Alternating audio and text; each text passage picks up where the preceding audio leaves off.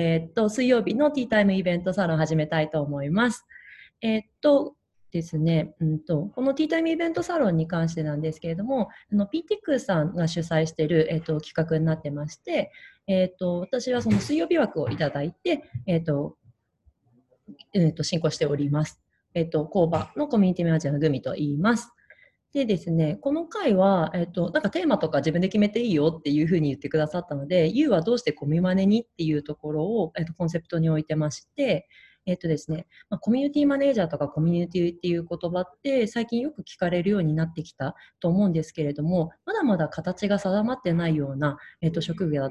と思います。で、えそういう中でこうせコミュニティとか人っていう正解のないようなものを追いかけてる仕事って、えっと、すごいなって私はあのみんなを見てて思ってまして。で、その人なりに、えっと、そこに向き合うってことは、きっと何かしらの軸だったりとか、えー、思いっていうのがあるはずで、それは過去の経験から来てるんじゃないか。じゃあその背景を深掘りすることこそコミュニティマネージャーキャリアを紐解くことになるんじゃないかなと思ってこの企画をあのしているしております。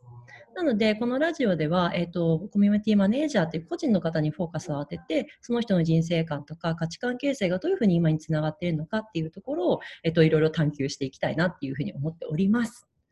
はい。でですね、今日の ゲストは、えっ、ー、と、 Voicy のコミュニティマネージャーの榎本彩香ちゃん、えのちゃんに来ていただいてます。はい、よろしくお願いします。よろしくお願いします。もうえパチパチパチで。あ、優しい。あ、そうそうそう、ありがとうございます。そう、チャありがとうございます。チャットがあの私たちもこう見れるように今しているので、なんか質問とかツッコミとかあったらもうどんどん書いてもらって、ぜひ書いてください。で、あの最後の方で質問とか、はい、あのえのちゃんに聞いてみたいなと思ってるので、ぜひあの遠慮せずにいろいろ書いてくれて嬉しいです。ありがとうございます。ありがとうございます。めっちゃ嬉しいですね。嬉しい、超嬉しい。いや優しさで包まれてるなこの参加者の方と私たちの間に。もうもはやいいイベントですよ。もうこの時点で。ありがたいです。本当に。じゃあ、あえっ、ー、と、早速、いろいろ聞いていこうかなって思います。ちょっと緩めな感じなので、あ皆さんも楽しんで、うん、聞いてもらえると嬉しいです。じゃあですね、えのちゃんに、そうそうそう、きっとあの、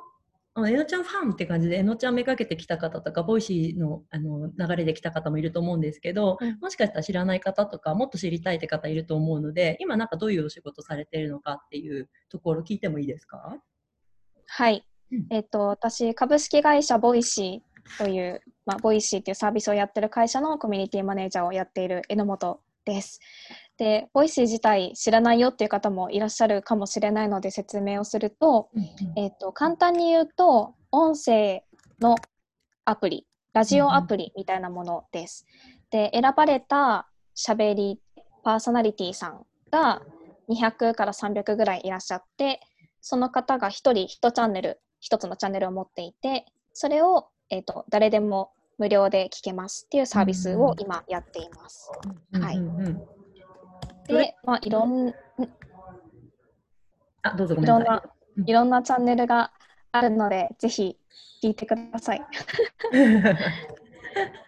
そう、なんか、うんうん。です。どういうチャンネルとか、あ、もう、もう一旦ください。教えてください。うん。どうしようかな。なんかこれ画面共有とかってしても大丈夫ですか？そう、大丈夫なんだけど、結構音声で残すから、できたらあれがいいかも。確かに。ちゃんと喋りますね。えっと、個人、えっと、 Voicy で喋ってる方が、まあ、3パターン分かれていて、うんうん、1つが個人の方もう本当にインフルエンサーの方とか芸能人とかあの企業で活躍されてる方とかが、まあ、個人でしゃべるっていうチャンネル、あともう一つがメディアのチャンネル言ってその日本経済新聞社だったりとかあとこうなんだメディアをやってる会社がチャンネルを持って話す話したりとかニュースを届けるみたいなチャンネル、英語チャンネルとかもありますそれで。で3つ目が企業チャンネル。企業の方が話すチャンネルです。であの PR タイムズさんとかマネックス証券さんとかがこう社内報じゃなくて外に出す社外報として音声で社員が対談したりとかなんか社長に聞いてみたとか、そういうものを発信してるっていうチャンネルがあって、まあ、それが大体全部で300チャンネルぐらいある。で、どれもリスナーは無料で聞けますっていうようなサービスです。うん、じゃあ、はい、あれなんですね、えっと、3パターンパーソナリティの方はいるけど、ユーザーの人は割となんかこう広い感じですか、学生さんもいれば、なんだろうな、うね、ちょっとこう学びたいとか？うんうんうん、多いです。今、年齢層とかだとやっぱり20代後半、20代前半後半から30代、40代ぐらいまで、やっぱりまだまだ Voicy 知られてない、まあ、最近できたばっかりのサービスっていうのもあって、そういう最新のものに興味がある方とか、新しいものをやってみたいみたいな方に今いっぱい使っていただいてるっていう感じです。へえなるほどな。実は私、あれなんですよ、 Voicyのことはもちろんずっと知ってたんですけど、なんか、音声のメディアに、なんかこう、ハマるかどうかも自分が分かってなくてチャレンジしてこなかったですけど、このコロナ期間中に、はい、なんかこうちょっと暇だから絵とか描き始めてて、それの、なんかそう手を動かしたり目を使ってるからなんかもうちょっとなんかこう耳でなんか楽しめるのないかなっていうのであえのちゃん Voicy やってたなみたいなところで最近聞き始めて 朝によく聞くように。はい。であれなんですよね。なんか1個がさあの割と短いから10分とかなのかな？そうですね。なので、うんうん、サクッと聞ける感じですね。うん、なのでなんか朝とかってバタバタしてると思うんですけどなんかこうじゃあお化粧の時に10分聞いてみようとか、うん、なんかそういうふうにすごい使い勝手が良くて最近すごいお世話になってます。やったありがとうございます。本当にジャンル様々でニュース、うんうん、ニュースを読んでるチャンネルもあるあるのでそれこそメイク中に声だけでニュース聞くみたいなこともできますし、うん、あとはそのなんか SNS 関連とか企業とかそういうことに関して役立つことを話してる人もいるし美容とか健康、うん、ダイエットとかあと雑談系お笑い系とか本当に様々、うんうん、広いですよね。結構幅広い。なんだろう。一番最初に Voicyがバズり始めたのってイケハヤさんとかはあちゅうさんとかが入ったタイミングなので、うん、どうしてもそういう印象は強いんですけど、うん、全然雑談とかなんだろう舞台やってますっていう方とかへえ本当に様々いらっしゃいます。あえてそういう大きいあの多ジャンルにしようみたいなところがあるってこと？ですね。絞るつもりはなくって本当にいろんなジャンルで声で活躍する人が増えたらいいなっていうので立ち上がったサービスなので、それこそずっと農作業してるけど、うん、なんかこう文字は書かない。テキストでこうツイッターとかもやんないけど喋ったらめっちゃおもろいみたいなおじいちゃんとかが そう活躍したらいいよねっていうのが実は一番最初にあったっていう感じです。そうなんだ。そういうことなんだ。えー、はい、面白いな。なるほどね。じゃあ、えのちゃんのそのコミュニティマネージャーとしてやってるのって、そのパーソナリティさん向けみたいなとこが多いのか、ユーザーさんなのか、それともその両方の間をこうつなぐみたいなっていうと、どこら辺になる私が今やってるのは、間をつなぐ、うん、でもパーソナリティ側がちょっと多めっていう感じですかね。うん。それって例えば、うんうん、はい、あ具体的に具体的に言うと、えーと、パーソナリティさん側でいくと一番最初のチャンネル始めるサポートとか、こう続けてってこうだんだん慣れてきたタイミングでイベントに出てもらってこう活躍、より活躍していくためのなんだろうサポートみたいなのができたりとかす、うん、をするのがパーソナリティ側ですね。でリスナー側はその Voicyが好きですっていうリスナーの集まりコミュニティがあっ、10人ぐらいが集まってるんですけど、そこのコミュニティマネージャー、いわゆるコミュニティマネージャーみたいなこともやってます。なるほど。そうなんだ。えー、そうです。なんかいろいろもうその時点で質問したいことが今たんまりあるんだけど、どどっから質問しようかなってなってて。はい、そう。っていうのは実は私、えのちゃんと、あの、いろいろね、あの、コミュマネ界隈の飲み会とかではあってるんだけど、仕事の話をした、はい、するのはね、初めてなんだよね。いつもそのコミュマネとかコミュニティって概念の部分で話したりとか、はいはいはい、するからね。なので、いろいろ質問したいんだけど、どうしようかな。そしたら、えっと、なんかリスナーさんの方のそのコミュニティマネージャーみたいなところだと、なんかさっき50人ぐらいみたいな言い方してたと思うんだけど、それってどどういうあれなんですか、コミュニティなんですか？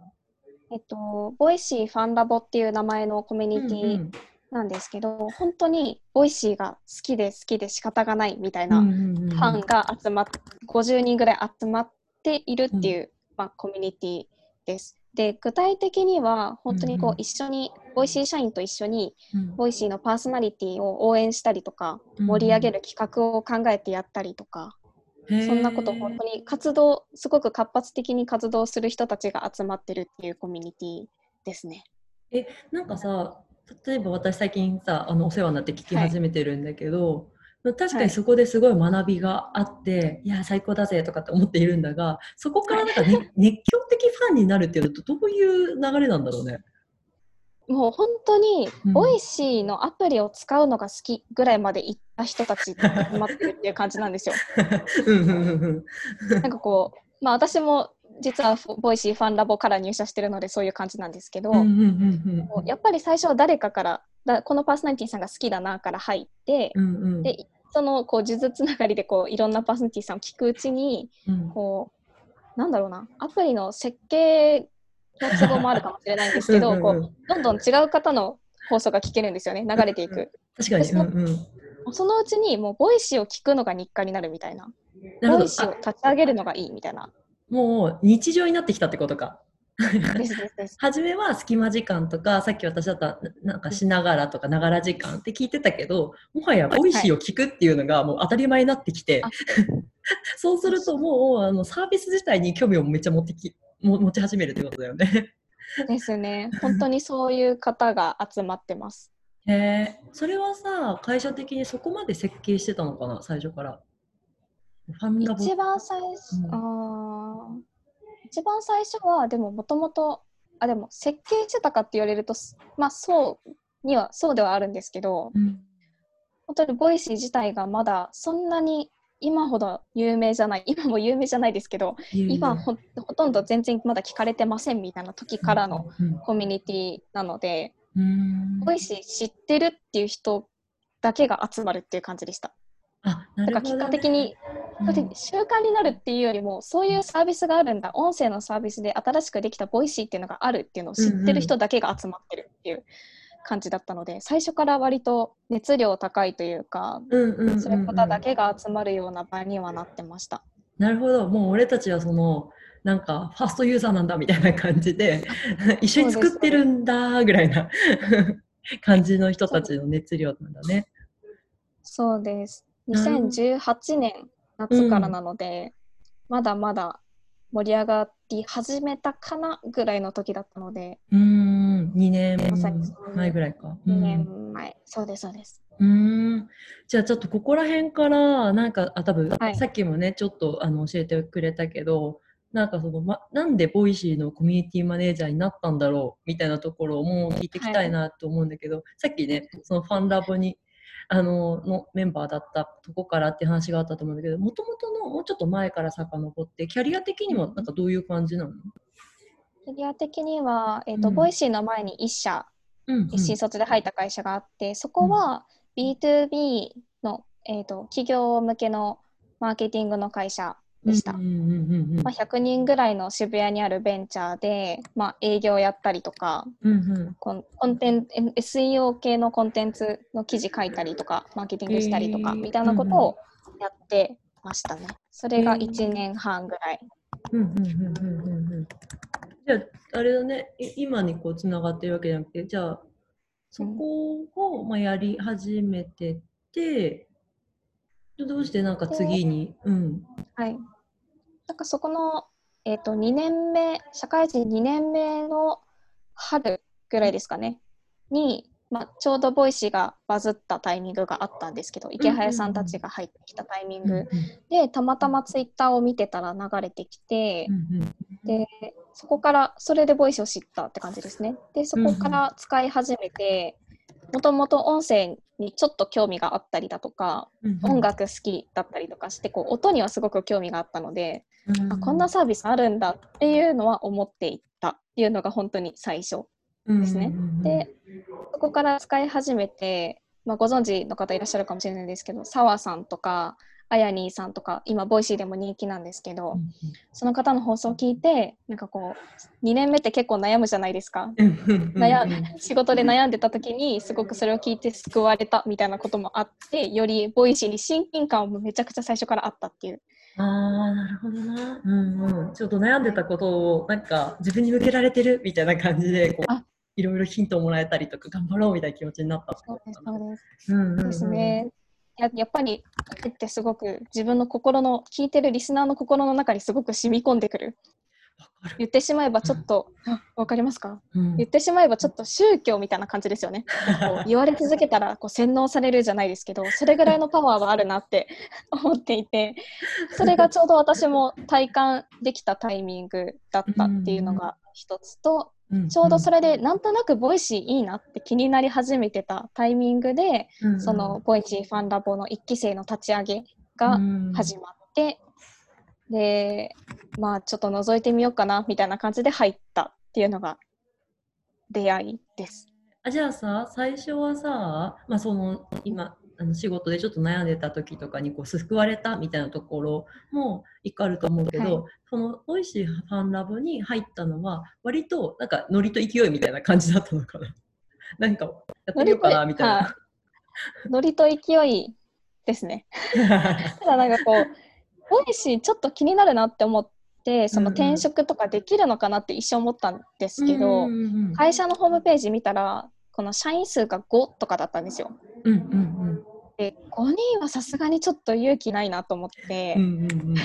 当時100人ぐらいの会社だったんでさすがにちょっと怖いなと思って、ドベンチャー、ね、まずこう、うん、そうそうなんですよ。ちょっとさすがにと思って、うん、そしたらファンラボがあったんで、まあ、社員とも触れられるだろうしどんな考え方でやってるサービスなのか知るタイミングにもなるなと思って入ったっていう感じです。へえなるほどね。確かにな、はい、あの今までだったらこうインプットっていうかさあの発信してもらってもの受けるっていうだけだったけどパラボだったら双方のコミュニケーションになるから、うん、そこでより一層なんかもしかしたらあの本当に自分が作りたい世界に近いのかもとかあなんかちょっと話聞けるかもみたいなのもあって入ったってことだね。そうですね、実際その代表尾形っていうんですけど、尾形さんの話をこう直接聞くみたいな回も月2回ぐらいかな。こうオフ会みたいな形であったりとか、あと社員と一緒にね1回の大きいイベント、Voicy ファンフェスタっていう大きなイベントをもうファンラボのこう手伝いとして参加がっつり参加するみたいなのもあったので割とこうサービスに対する考え方とか価値観とかがもう完全にファンラボにいながら社員さながらでこう理解していってったっていう感じですね。4か月間の活動の中で。なるほどねもうそこで。もうなんかこうすり込みじゃないけどさなんかすりすり合わせというかどっちなの？みたいな状態になってすり込み。なるほど。でもなんか、はい、確かにそういうふうに共通共同共通体験とかさ、うん、一緒に社員の人とかやったりとか、はい、一緒に作り上げていくとなんかそのサービス自体にも愛着湧いてくるし自分もなんかもっと盛り上げるんだったら社員かみたいな気持ちになってくるのかね。なり私はなりましたね。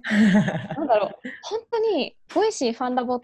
当時は月,、月1万円払って参加するっていうコミュニティでうんうんうん、で払いながらさも仕事かのように結構私ノート書いたりしてたんですよ。仕事しながら昼休みにノート書いて 夜帰ってからちょっと寝ずに書いてみたいなことずっとやってたんで本当に なこれお金払ってやってるけどでも こっちの方が楽しいしこれお金もらってできるんだったらそっちの方が楽しくねみたいなこともちょっと思ってました。確かにもうだって記事書いて拡散するかもはやお金もらえるレベルだもんね。もうそうこれこれ仕事でいいんじゃない？みたいなこともちょっと思ってましたね。面白い。なるほど、はいえでもさそこからさ、まあ、だってさ5人とかのあの会社のメンバーとかだともう募集もしてるか分かんないしっていうところでどういう経緯でじゃあ入社っていうリアルなところになったの？えっと、当時のそのコミュニティマネージャーみのりーさんって言うんですけど、うんうん、みのりーさんと、まあ、ちょっと喋るみたいななんか一回呼ばれて、うん、なんかさ探り探り「えのちゃん興味ある?」みたいな のがジャジャブみたいなのがあって私もなんかちょっと興味あるよみたいなジャブみたいなのやって なんかそうしたら尾形さんとの面談があのしれっと組まれてなんか喋ったら入るみたいな感じになって入りました。当時面接とかもなくって採用基準とかもなくって本当に採用活動すらしてなかった時期だったのでそんな感じで今考えたらありえないんですけど 流れでシュッて入ったっていう感じになります。ベンチャーっぽいな。どっちかってマインドの方でいくっていう なんか価値観とか向かっていく方向が近い子みたいな、うん、で多分最初のさベンチャーとかだとさ例えばそのまあ、エンジニアとかだったらもう職業すごいはっきりしてるけどそうじゃない総合職みたいな感じじゃん。はいはいはい。そうですそうです。だからもうこの仕事ももちろんコミュニティマネージャーとかユーザーのに対するっていうのもあるけどでももっと雑用的なこととかさなんかいろいろこうやれるかどうかってなった時に割とその会社として向かっていく方向とかがすり合わさってる子だったらどういう理由でもその仕事を自分のあのやりたい方に持ってこれたりとかモチベーション上げられるからなんかそういうところで なんかこう一緒に活動してる中で多分あの Voicy の方もこれはえのちゃん入社じゃないかって思ったんじゃない？それは確かに言われましたね入ってから。そのやっぱり本当にファンラボ自体の活動が結構がっつりだったのでそのノート書いてる書き方とかも多分入社してもいいいい記事書いてくれそうみたいなところもつながってたし、うん、そのイベントの運営とかも受付やったりとかしてたんですけど、うんうんうん、じゃあ普通に仕事してたんで受付って ポジションを与えられている。ちゃんと働いてたので、多分それでなんとなくイメージすり、お互いすり合わせられたんだろうなと思います。一番いい、一番いい採用のされ方だと思います。いや、もう理想的だと思う。もう私が経営者だったら、そういう取り方やっぱしたいもん。はい 入ってから自分でもあなんかそういう入り方はいいんだろうなって思います、ね、うんうん、そうだよね。実際さ、うん、入ってじゃあコミュニティマネージャーねってみのりーさんから多分こう受け渡されたのかなって思うんだけど、その後の仕事としてはどどういうことが多かった、まあ、今のような仕事のまんまなのか割と初めは広くやられてたのかとか。はい、あどちらかというと今広がってきたタイミングなので一番最初は、まあ、コミュニティリスナー側よりもパーソナリティを大事にする大事にするって言ったらですけど、大切にやってきたやってきてるサービスなので、パーソナリティさんのサポートの方をやってくださいっていう感じで入りました。うんうん、へえ。そうなんです。それって例えばどういうふうな、えっと、仕事内容とかコミュニケーションの仕方になるんですか？とパーソナリティさん側だと、まあ、一番最初はそのコミ、えーと、イベントか小さなイベントをやるみたいなの立ち上げとかをやったりだとか、うんうん、本当に今活躍されてるパーソナリティさんに順番に連絡してってじゃないですけど、うんうん、コミュニケーション取って、うんうん、今度イベントやりませんかとか困ってることありませんかこういうふうにしてみませんかみたいな話をしてって提案していくっていうんですかね。あなるほど、うん、イベントもっとより、うん、っていうのはさそうそう私あのなんてラジオっていうか Voicy で発信するみたいなのあったけど、はい、イベントとかもあのやってるってことなんだね。やってます。公開収録っていう感じですかね。あなるほど。うんうんうん、はい。なんかパーソナリティさんが、まあ、2組出てきていただいて、うんうん、コラボ収録でそのお互いのファンリスナーさんが集まって目の前で聞いてるみたいなそういうイベントです。えー、なるほど公開ラジオだ本当に。あそうですそうです。ね街とかでやってるよねよくね。やってますやってます。ああいうのをまあそれを今までその年1回の大きなお祭りみたいなことしかやってなかったのを、うんうん、もうちょっと月1ぐらいでやっていこうよっていうふうになって、うんうん、それを立ち上げたりとかが一番最初に入ってやった仕事って感じですかね。へえなるほど。はい。面白そう。なるほど。か、なんかパーソナリティの人も、今まで自分とおいしいっていう、もう1対1の関係だったけど、横の人も、あの、こう、つながったりとかすると、またそこで自分の可能性広がったりとか、はい、えっと、他の、ね、音声メディアとかも差別化になるからじゃあここでやっぱり本腰入れて頑張りたいとか好きみたいな気持ちが上がるのかね？まさにもう今おっしゃっていただいた通り 予想が当たった。答えもう正解ですそれが。本当に Voicy の良さって今、うん、いろんな他の音声のアプリ出てきてますけど、うんうん、やっぱりこう横のつながりとか、リスナーさんが距離が近いとか顔が見えるとかリアクションが分かるとか完全にその温かみとかで来てるサービスなので、うん、そこをこういかに高められるかそのパーソナリティさん同士が仲良くなって、こうこういう関係普通のこう個人のこういう関係が広がってさらに楽しくなる、ボイシーだけで楽しくなるとかリスナーさんが見えてより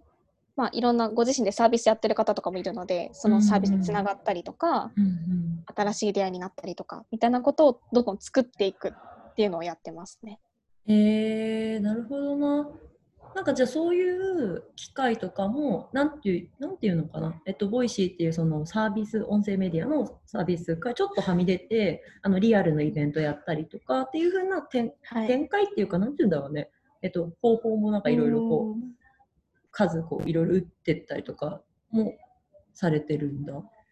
です。まあなんか本当になんだろうイベント事業まで行くかわかんないですけど、うんうん、多分肝になってくるそのパーソナリティさんがずっと毎日放送を続ける上でモチベーションになるのってやっぱ聞いてくれてる方の存在が一番なのでもういないと寂しいじゃないですか。でその聞いてくれてるけど誰もコメントしてくれないとか、うんうんうん、もう誰に向かって喋ってるかも分かんなくなっちゃうし本当に役に立ってるのかなって不安になっちゃうと思うので、うんうん、そこをそうならないようにカバーするじゃないですけどちゃんとこう見えるようにするみたいなのも、美味しいから極力できるようにサポートしたりとかをしてるって感じですね。その一つがイベントだったりします。うん、なんかもうめっちゃくちゃありがたいよね、そういう存在がいることが。そうなれるように頑張ってます。もう確実にそう。なんかあのあれなんですよ、今工場もあのなんだろう。オンラインあコロナの状況下でこうオンラインの企画をいろいろちょっとやってみようみたいな時期ででなんかラはい、ラジオ企画とかやってみたの。あはいはいはい。会員さんを呼んで、えーと、その人を深掘りして、えーと、発信する。でよその聞いてくれた人たちがこれリアルの場であのまた出会ったらなんかいいんじゃないかみたいなところで、うん、なんかそういう公開的にその人の深掘ってみようみたいなのやってるんだけどなんかさ、うん、そこの話してる私たちはすごい楽しいんだけどやっぱり聞いてくれてる人がいるかいないかっていうのは、はい、あの話してるモチベーションにすごい関わってきて。で そう、それがさ、あの例えば今リアルだったら、このチャット機能とかで、なんかちょっとツッコミ入れてくれるとか、うん、あとはそのアーカイブした時になんか反応してくれるとか、うん、なんかそういうところに支えられてるなって本当に思うわけですよ。まさに今体感してるところなんですね。今体感している。だからそこをさ、なんかこうさ、もうなんていうの？ああの堂々と間に入って、そのユーザーの気持ちもわかるし、あのパーソナリティの自分たちの気持ちも分かってくれてなんか一番いい形でこうなんだろう、えーと、アウトプットしようとなんかこう、うん、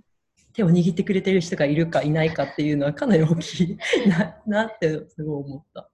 そうですね、うん、なんかこう自分も本当にボイシーが好きな一リスナーなので、うんうん、いろんなパーソナリティさんの放送を聞いてコメントしたりとかも実際にして楽しみつつ、パーソナリティさんの相談とか、まあ、話とかも聞くので、うん、こうどっちの気分どっちの気分っていうんですか立場にも憑依して考えるようにはしてます。うんうん、確かに。もともとファンだったからもうそっちはさこうかうーんとか考えなくてもさもうナチュラルに出てきちゃう。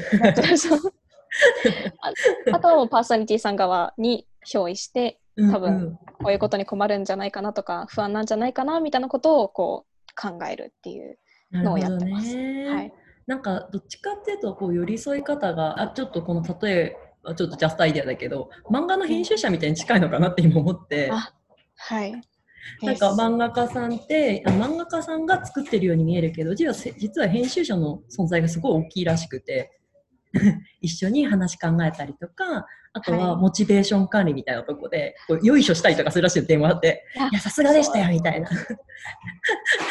期待してますみたいな。あの絵最高でしたみたいな。このクオリティ見て喜ぶと思いますとか。なんかそういうとこで、よし、今週も頑張ろうとか、はい、本当に、あの、なんていうの？あの、えっと、ユーザーとか読んでくれてる人たちが、いる、こういう声ありましたよとかっていうふうに、その人はできないけど、その編集者を通してやっぱ伝え、あの教えてもらってるみたいな話とかを編集者の友達とかから聞いて、さにえのちゃんはそれなのではないかと。まさにそれですね。なんか並走してる感じあるもんね、一緒に。そうです、そうです。うん。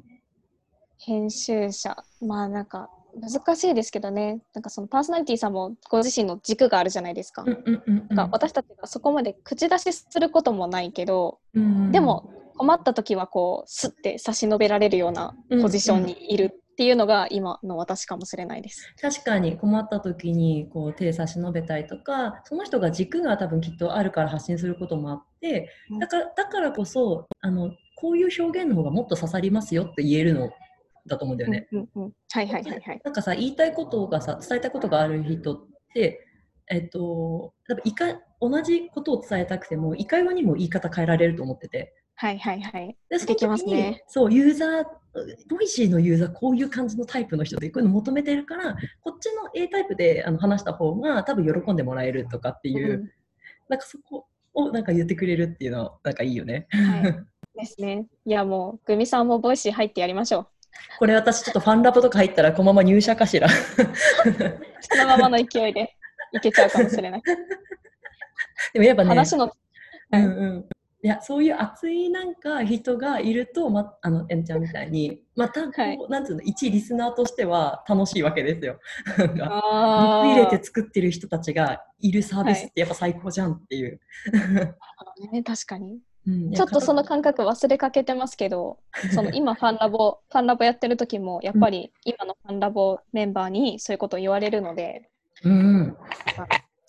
生きてる社員がすごい生き生きしてるみたいなことをよく言われます。うんうんうんいやそういうのさ伝わってくるよね。やっぱサービスからとかさそのやっぱそうですね、うん、だからうん。だそういう意味では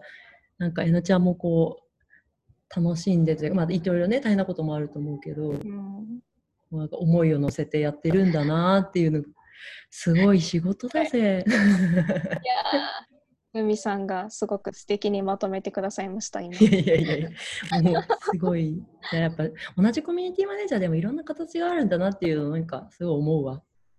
いや本当そうですね、うん、私もよく分かんなかったですもん最初。うんうん。そうだよね。だってコミュニティマネージャーっていう後から肩書きついてきた感じだもんね。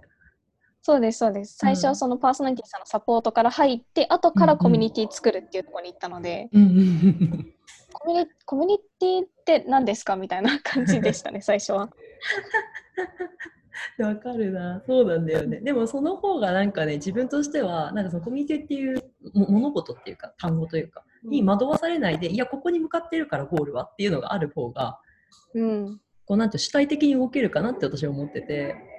確かに。うん、なんかコミュニティを作るんだとか、コミュニティマネージャーというものを目指してるみたいな方って弱いんだよね。なんか。いや、わかります。わ、はい、かる？はい。めちゃくちゃわかります。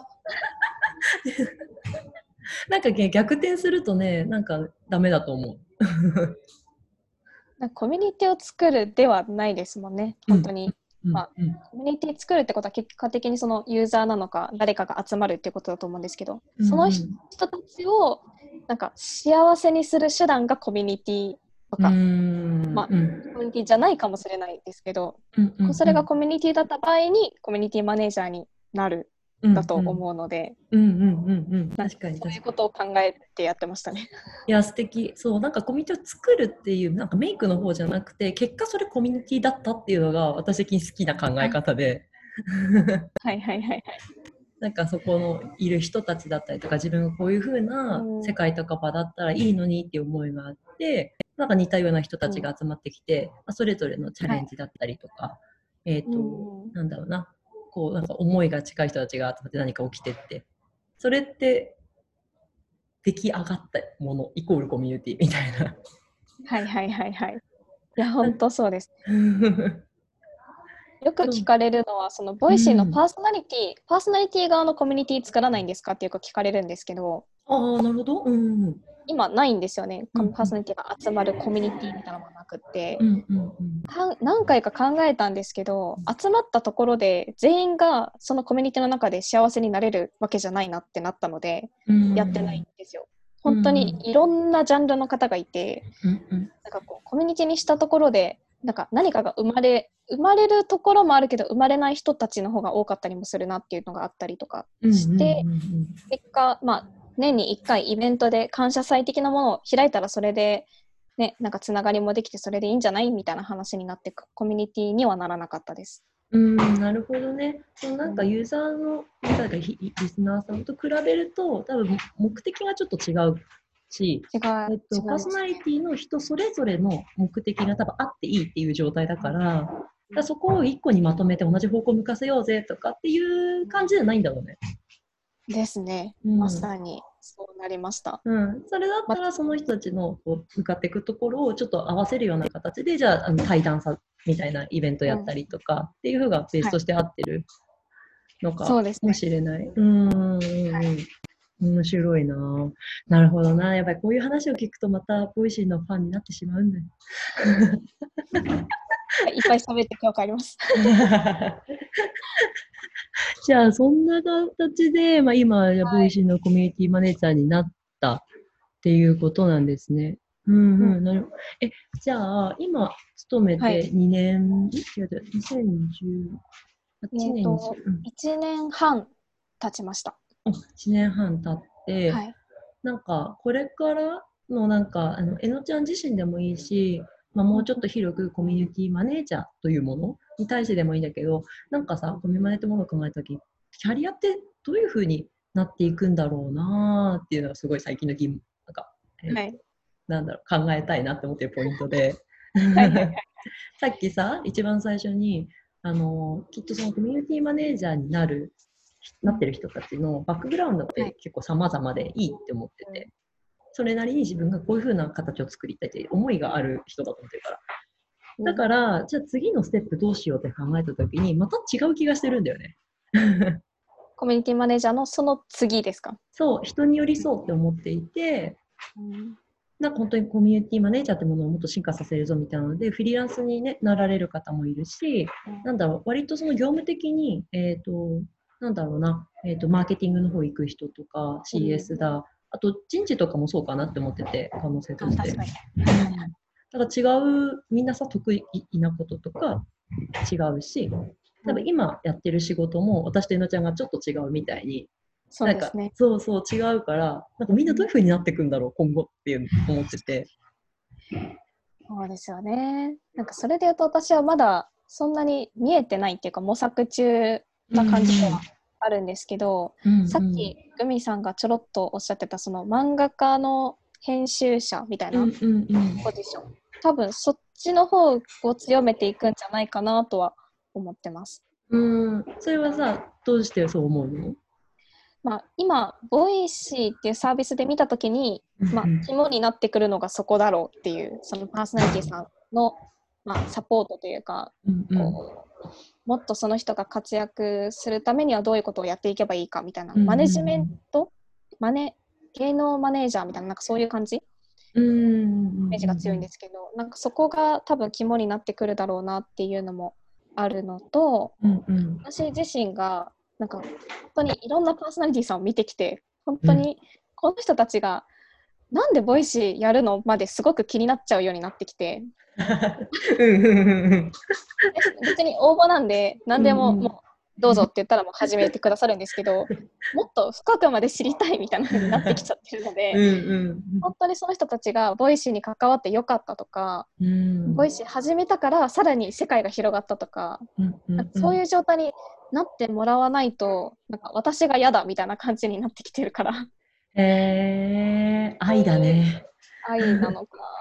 なんか職業病なのかわかんないんですけど どちらかというとそっちのこの人に寄り添ってその人たちがどう今後活動していったらよりなんだろう幸せになれるのかみたいなのを突き詰めて考えて一緒に歩いていく人っていう感じのコミュニティマネージャーになっていきたいっていうのはあります。えー、それはさ、もしかしたら会社で求められてるあの強化したいポイントなのかもしれないし、えのちゃん自身も多分それが向いてる？自分の,、のかなっていうふうに思ったんだけど、なんかこう、そうだな、例えばそういうとこをな、なんで自分でそういうとこ向いてるなって思う？なんか。向いてるか。向いてるかどうかは私わかんないんですよね。うんうんうん、多分下手かもしれないです。ただ、なんだろうその人の話誰かの話を聞くのがすごく好きだったりとか、うん、その人の思い感じてる思いをちゃんとその必要としてる人とか届けたい人に届けるっていうこと自体がまず好きなので、うん、それに近しいことをやってたい。っ向いてるかわかんないけどっていう感じだと思います。なるほど。そこのさ、なんかさ、ちょっと話がずれたらごめんなんだけど、課題感みたいなのって何なんだろうね。っていうのは、例えば、あの、なんだろうな、こう、みんなこう、なんかこういうふうなあの発信をしたいみたいな人がいて、はい。でも、それが、あの、届け方が分かんないとか、そういうことなのかな。それとも自分でまだ自分のなんか突き詰められてないから間にそういうエナちゃんみたいに入ってくれることによってより自分のやりたいことが明確化されていくみたいな。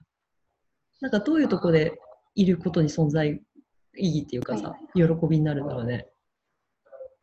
えっ、ー、と、それでいくと、今のパーソナリティさんとかだと本当に伝えたいこととか、うんうん、こうなりたいみたいなものをすでにもう持ってる方がほとんどなので、うんうんうんうん、あなたはこういうふうになったらいいんじゃないですか？みたいなことは多分言わない。けれども、うん、美味しいを使うのであればこういう見せ方の方がきっとファン、ファンが増えます増えますよって言うとなんかあれですけど、うんうんうんうん、ファンにすごく好きになってもらいやすいんじゃないですかとか、うんうん、そう提案をするなんか新しい見せ方を音声ならではの見せ方を一緒に探して作っていくみたいな感じ。ですかね。なるほどね。確かに、まあ、そう音だけでこうね届けるみたいなとこがあるからなんかやり方とかでテクニック論みたいなとことかなんかツイッターみたいにバズったりとか全然しないので、むしろその中でどうやって自分の思いをちゃんとき最後まで聞いてもらうかとかそれこそタイトルの付け方はちょっと間違えたら全然聞かれないとかもあるので。なるほどね。そういう細かいとことかなんですけど。うんうんうんなんかそれさ、一番最初のファーストキャリアでさ、ちょっと SEO に絡んでたとか、ちょっとなんかつながってきそうだね。ああやったら、なんかそうそう、検索上がるとか。あでも確かにそれはありますね。ボイシーも力入れて、まだ入れられてないですけど、普通に検索したら、ボイシーが上に表示されたりとかもしてるので、うんうんうん、人によってはそここだわったら、今後生きてくる 可能性は全然あります。うんうんうん、面白いな。そっか、そういうのに関心がえなちゃんはあるんですね。なるほどな。逆にじゃあさ、あの、えっ、ー、と、もっ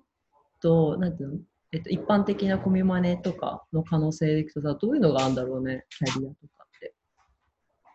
あ、私以外で一般的に。うん、他の人いや、もう本当参考にしたいっていう話なんだけど、ね、どう見てるんだという、この職業。あ確かに。私の、その、私がボイシーファンドボにいた時のコミュニティマネージャーは、今、 Voicy社内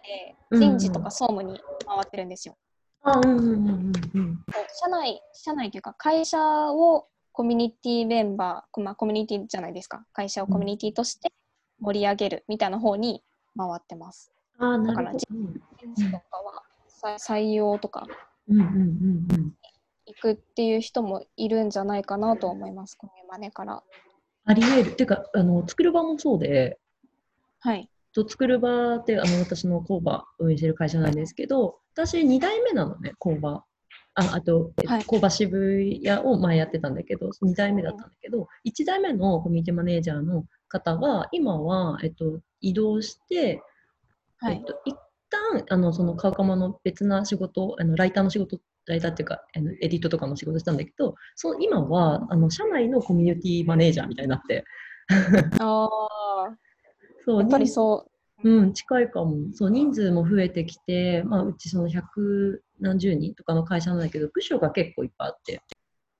はい。うん、ってなるとさ自分の仕事とか、まあ、近しい人たちのことは分かるけど横断してプロジェクトをやってないポジションの人からすると分かんないんだよねもう誰なのか。ああはいはいはいはい。でさ工場なんかはさ場所離れてるから本社にいないし。あでなるとなんかそのやっぱりそこをつないでくれる人とか、まあ、企画をあの率先してやってくれる人とかがいるとなんかやっぱりこう会社としても盛り上がるしなんか自分がそこにいて働いてるんだみたいな気持ちになるじゃん。みたいなところでそこをやってくれてる。そうそうそうそうそう。社内広報みたいなのも近いですよね。あ、そうだね。人事だし、その社内のメンバーがより働きやすくなるための人のつながりとかをこう、うまくやっていく人になる人が多いのかなとも思いました。うん、結構その可能性はすごいありそう。次のステップとしてありそう多分そこに行きたい人とか行くであろう人って、うん、本当に人を大事にしてる人なのかなって私は思ってて目の前の人とかその私の前任だったたもっちゃんっていう人も本当にもう人がいい人でなんか、はい、だしなんかやっぱりすごい目の前の人を大事にしてくれる感じとかなんか応援したいって気持ちとか強い方なんだよね。だからそれが、まあ、フィールドがコワーキングから社内に移っただけで、まあ、本質的なとこは変わんないみたいな。はいはいはいはい。なのでなんか割とそういう思考性の強い人は、えっ、ー、と組織のコミュニティマネージャーとかっていうのは一個ありえそうな気がしますね。ありえますね確かに。その私の前のコミュマネもめちゃくちゃ人が大好きで、もうファンラボメンバーに人も大好きだし人からもめちゃくちゃ愛される方だ、なんですよ。でもとにかくサービスも好きだし私よりももう1年前ぐらいからVoicyと関わってるメンバーで本当に子さんなんですけど、本当にサービスも好きだし社員も好きだしとにかく好きですっていう気持ちが一番強くて人も好きだしみたいなもうその熱量がああもう溢れ出てる人だったので、完全に向いてるなって思います。最高だね。会社としても最高だと思います。違和感なさそうだな、そこからじゃあ、あの、なんていうの、えっ、と、ユーザーとかパーソナリティさんのコミマネだったけど、えっ、と、社内の方のコミュニティマネージャーみたいなポジションに行ったっていう時に、なんかそ、そごがない感じがする。ですね。だと思います。納得感あるみたいな、みみんなが。はいありますあります。いやあるなそっちの組織系しかも今さいろんな会社さんも、はい、やっぱりそのなんかコミュニティっていう単語がちょっと流行り始めてあ自分の会社もある意味コミュニティ化するとかあのなんだろうなあの安心して働けるじゃないけど、うん、みたいなところでなんか必要なんじゃないかみたいな、コミュニティマネージャー募集とかも増えてきてるもんね。増えてますよね。うん、ありますあります。ねありそうだな。それもまたいいいい気がするな。なんか人を巻き込む巻き込み方が、うんうん、多分人によって違うと思うので、うんうん、それがこうなんだろうその人のカラーとか、うん、その人の人柄ですごく巻き込める人と例えば、リストで巻き込むのが得意とか、うん、なんか多分それで進み方違うと思うんですよね。うんうんうん、私どちらかというとこう書いて巻き込むとかノート書いたりとか、 Slackで書き込んだりとかそういう感じなんですけど多分そっちだと何か別の記事書くとかライターとかそっち方面でなんか行くのかなともちょっと思ったりもしてたので。ああ確かにありそう。うんうんうん、広報とかなのかな。広報とかなのかな、まあ、ライターさんとか。とかのような気がしてました。でさそういう発信する力っていうのも一個コミュニティマネージャーは必要じゃん、はい、中のね人たちのインナーコミュニティというかそっちも大事だけどその中で終わっちゃうとなんだただのなんて言うんだろうね。仲良しこよしじゃないけどさ。はい。いやそうです。なんかそのコミュニティとしてはこう、ま、なんていうのか上が右肩上がりじゃないと思うんだよね。変化がないから、うん、ブーみたいな。ところをやっぱり発信する力によってやってる人たちを可視化させてまたそこに近い人たちをなんかこう呼び込むためにはやっぱ発信能力とか言語化能力みたいなのが多分必要で、はい、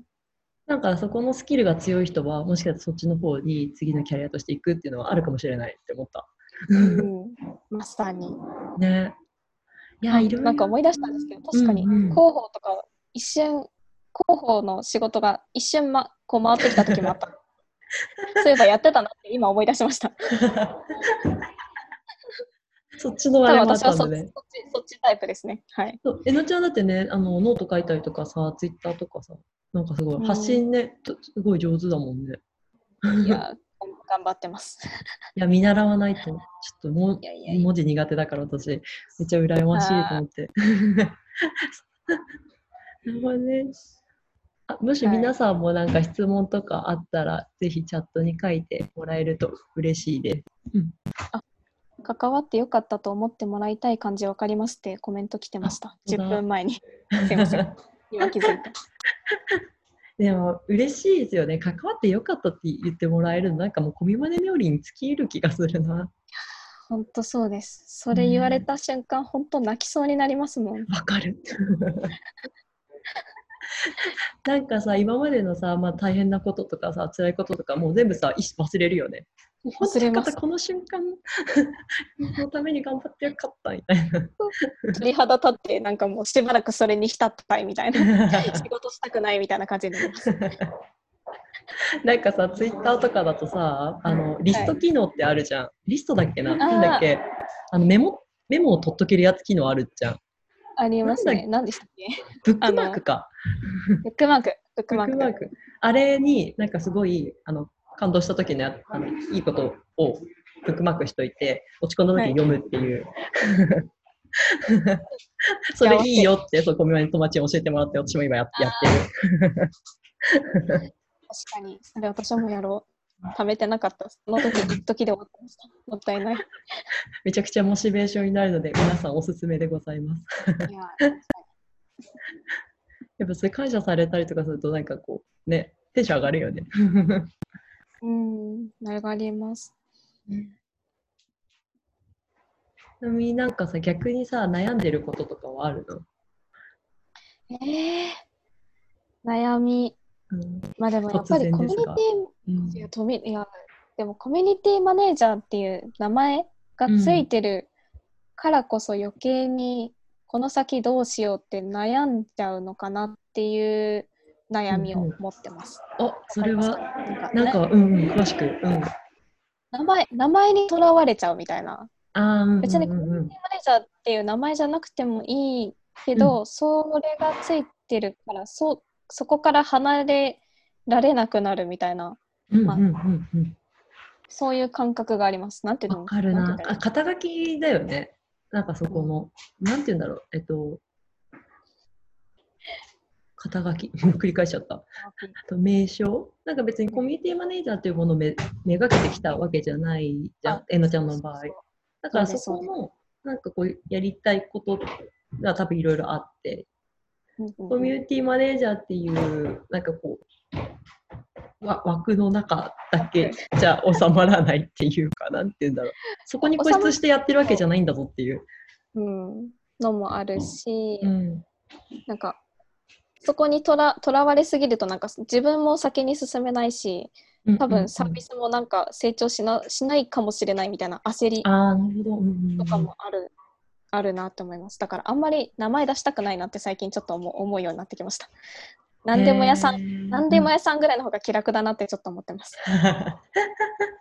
あそれはなんか多分結構コミュニティマネージャーなんかこう数年やった人とかは割とありそうって思って私もなんか結構その悩みのに陥りがちで。でもなんか名前があることによって、えっと、興味を持ってもらえたりとか声かけてもらえるみたいなメリットも同時にあると思うんだよね。確かに。そう。なんかすごく分かりづらい仕事というかだからなんだろうな多分何でもやれますよっていうかみんな何でもやってると思っててもう何でも、屋さんですよって言うと何でもできるこれ何者でもないみたいな感じで声をかけるのの難し敷居が上がっちゃうというか。のも一個あるのかなっていうなんか。ルミさんの昨日のツイートを見ていただければ分かるやつですね。あ、これね、ちょっと昨日酔っ払った勢いで そうなんですよ、書いたんだけど、なんて書いたっけな。ぜひ見てください。なんだっけ？そう。あ、これかな？あ読むの恥ずかしいんですけど、なんかコミマネとして長年やってきたが、なんか対外的に分かりやすい得意分野やスキル、ハッシュタグがないと何者か分からないから面白いことにも呼ばれないんだなと実感した。背景、半径1メートルでしか重宝されない人材人材ってスーパー中途半端、辛いけど現実っていう 投稿したんですよ。全然こう落ち込んだ文章じゃなくて、もっと鼓舞しよう自分をっていうので、はい、酔っ払って書いたんですけど、そうそうそう。コミュニティマネージャーってなんだよってなりますもんね、はたから見たときに。うんうん、え、何ができるのって言われると、いや、なんか人を盛り上げたりとか、まとめたりとか、まあ、文字で発信したりとかもしますし、まあ、なんかいろいろやってますみたいな感じになっちゃうじゃないですか。うんうんうんうん、そうすると、よくなんだろう自分何ができる人なんだっけってなっちゃうなって思います。そうなんだよね。なんかさ、例えば、そのいろんな仕事を多分本当にみんなみんな持ってると思ってて、そのタスクとして。で、なんかそ、なんていうの、そこを、なんかどれも大事じゃん。やんなきゃいけない場場を作るためには。だから手は抜けないが、なんかそうすると、なんかいろいろこうかいつまでやってるけど何かにすごく特化して集中できるっていう環境でもなかったりとかするから自分でもなんか何が得意なんだっけとかっていうのを堂々と言えるなんかものがなんつうの？ちゃんと見つめ直してそこにフォーカスして仕事しないとなかなか難しいなって思っていて。確かに。なんかこうじわじわといろんなスキルが伸びていく感覚。スキルっていうとあるんですけど、うんうん、ちょっとずつできるようになっていくからなんかこうここに突出してめちゃくちゃこれが得意ですって言えるものは作りにくいのかなって思ったりもします、うん、そうなんだよね。でもこれがある人はやっぱ強いから、うん、そうでなんかねその昨日まあ飲んでてあの、はい、全然業界の違う、まあ、建築の人になんか言われたわけですよ。なんかこう お前はなんか一緒に仕事とかできたらいいなって思うけど、お前は何ができるのか分かんないと、例えばそこに対して先方にこの人はこういうスキルがあるから、そこにも給与をつけてくださいとか言えないから、何ができるか、なんか、パッて言えないんだったらちょっと考えてみるのもいいんじゃないみたいな言われて、いや、まさにそうですね、みたいな 感じになって。辛いけど現実って思って。で、なんかそれで、例えば、うんと、はいまあ、エンジニアだったら、ウェブサイトとか、えっ、ー、と、なんだ、えー、っと、その建築だったら、ものが出来上がるっていう見えるさ、アウトプットがさ、あんまないじゃん、コミュニティマネージャーとかだと。ないですね。だから、もう言ってくっていうのも一個手なんじゃないっていうふうに提案されて。あ自分はこれが得意ですみたいな。自分で自分をこうね、作っていくっていうか。はい、確かに確かに。あ、そうですよね。っていうのもまた必要なのではないのかみたいな話になって昨日は私は一体何ができるんだろうかと思って。でもなんかすごいこれねなんかねなんか本当ぬっぱらいの勢いで書いたんだけどすごい反応が良くて、はい、なんかみんなもなんかこう思いながらなんかこう今ねやってんのかなとか思った。らすごい勇気が出てきた、うん、私もめちゃくちゃ力込めていいね押しましたからね。って。分かるって思いながら押したんで多分同じような人がたくさんいるんじゃないかなって思います。力を入れてって思い力入れて。はい。いやこういう話とかもさなんかこういうまで集まってさしたいんだよね。やっぱりなんかそのさ大体コミュニティマネージャーって一つのコミュニティ1人とかじゃん、まあ、いても2人とかってなると、はい、なんかサンプルがなさすぎて自分の考えと堂々巡りしちゃうのずっとわからないみたいなだから、なんか違うコミュニティであっても同じようなポジションの人たちと話せると、なんかこう、回答が見つかるっていうか、一個きっかけになるのかなと思って。確かに。うん、ちょっともうまさに共感しちゃったんですけど川西さんからの「器用貧乏にしか見えないですよね」っていうコメントも本当にわかる。川西君そうなのよ。まさにそうなんだよな。とかね。器用貧乏、コミュニティマネージャー。うんうん、あうん、目指してるわけじゃないんだけどね。なんか結果的にそうせざるを得ないみたいな。調整もしないといけないしみたいな。イベントも作らないといけないしみたいな。やってたらだんだんそうなっちゃうんですよねこう。全部きれいにやんなきゃみたいな。いつの間にか器用貧乏になってます。そうなんだよな。だから大きいね、こうもう何かじゃあイベント屋さんとかだったら、イベントっていうのはもうすごい大きい成果がドンって立てるけど、イベントももちろんやるけど、イベントがゴールじゃなくて、そのコミュニティの向かっている先のためにアウトプットとしてイベントも必要だし、みたいな感じってなると、なんかこう、いろいろ多発でこう打っていくみたいな感じになっちゃって、まあ、結果、器用ピンポンみたいな 見られがち。いや、確かに。ね、いやなんかねもう救われる思いですよなんか同じようにみんなこう悩みながらやってるんだなっていうのが。ね、なんか今回その答えみたいなのないじゃないですか。うんうん、ただ単にこう私たちが悩みをぶちまける回みたいになってるけど 大丈夫かなって思いながら今喋ってます。でもそれによってさなんかもしかしたらあのあなんかみんなも悩んでんだとかさ私だけじゃなかったんだって思う人がいたらそれはそれで正解かなって思う。確かに。多分言う人いないんだよね、単純に。いや本当そうですね。うん、そう。まあ、それで、なんかコミュニティマネージャーって安心安全の場みたいなことを作る人って言われてるけど、その人たちが、なんか、こう、心から安心できる場ってないじゃん、みたいになって、なんか、コミマネのサードプレイスみたいなのがあったらいいのになっていうので、忘年会とかやってて、前やったじゃん、忘年会。グミさんの。はい。そうそうそうそう。なんか意外とコミュニティマネージャーの人たちがそう集まるだけで価値みたいなのあるんじゃないかなって私は思っている。いや、あると思います。だって社内でコミュニティいるのって言われてる人絶対いると思うので、うんうんうんうんうんうん。もうそうなったら辛いじゃないですか、仕事してて。そうなんだよね。相談できる人が欲しい。そう。で、なんかさ、そこをさ、もうちゃんと言語化して、もうレケレペゼンコミュニティみたいなのを立ち向かっていく人って自分しかいないから、やっぱ自分が、こう、ね、そういう状態、モチベーション高くいられるような、にするのが健康なんだろうなってすごい思います。そうです。コミュニティを持つことに自信を持つ、まず自分が、うん、っていう感じですよね。それをこう、自分で無理になったら誰かに相談しながらこう大丈夫だよって言ってもらって頑張るみたいな感じかなって思いました。わかるな。頑張る頑張頑張ってるよって言われるだけで頑張れるっていう ところあるよね。そんな感じでちょっともう楽しくて永遠に話してたんですけど、なんともう4時になりまして、はい、えっと、皆さんありがとうございます。聞いていただいて。ありがとうございます。そしたら、えっと、などうしようかな。えっと、えのちゃんの方でなんか最後届けたいメッセージとか、うん、あれば、はい、一言、えー、ぜひ、何でも。なんでしょう、すごく何か、あ、同じように悩んでる人がいるんだなって思って安心していただけてる、いただけてたら嬉しいです。ちょっと難しいな。本当になんか役に立てたかすごく不安ですけど、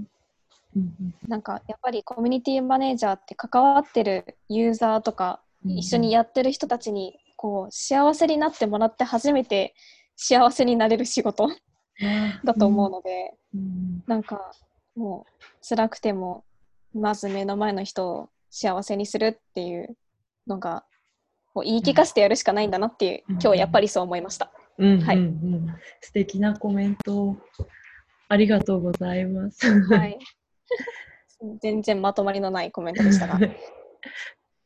ぜひなんかえのちゃんのそう考えてることとかツイッターとかノートで発信されてると思うので気になった方ぜひあのフォローとかしてあの、はい、えのちゃんも追いかけてあ今ね画面のとこにある QR コードですね。これですはい、はい、ぜひぜひああのコミュニケーションしてもらえたら嬉しいなっていうふうに思います。じゃあそしたらえっ、ー、ともう16時過ぎたのでここで終わりになります。で、ちょっと告知すると、えっと、来週の同じ時間もまたコミュニティマネージャーを呼んでます。で、来週は、えっと、コミュニティデザイナーのコットンくんを呼んでいて、そうそう、身の編、あの、身の編集室とか、まあ、いろんなコミュニティのところに関わってる方です。もう昨日、なんかコットンに連絡したら、はい、もうなんか5秒後ぐらいにやるって来てくれて、で、なんかもうその日中になんかミーティングして、もうイベントページ発行しました。あ、そうなんですね。コットンさんのツイッター、これです。コットンさん。あありがとう、チャットに書いてくれて。そうそうそう。で、この N ちゃんの会終わってから、あの、SNS とかで、あの、ページ、あの、拡散しますので、もし興味ある方いたら、そのページ見てもらうか、同じく PTX のとこから申し込みいただければ、えっと、嬉しいなと思います。はい。じゃあちょっと1時間長い間お付き合いいただきましてありがとうございました。ありがとうございました。あ、パチパチありがとうございます。優しい、こういうのに救われる。ありがとうございます。そしたら皆さんもあの良い午後をお過ごしください。はい、頑張りましょう、はい、仕事。頑張りましょう。ではでは、ありがとうございました。ありがとうございました。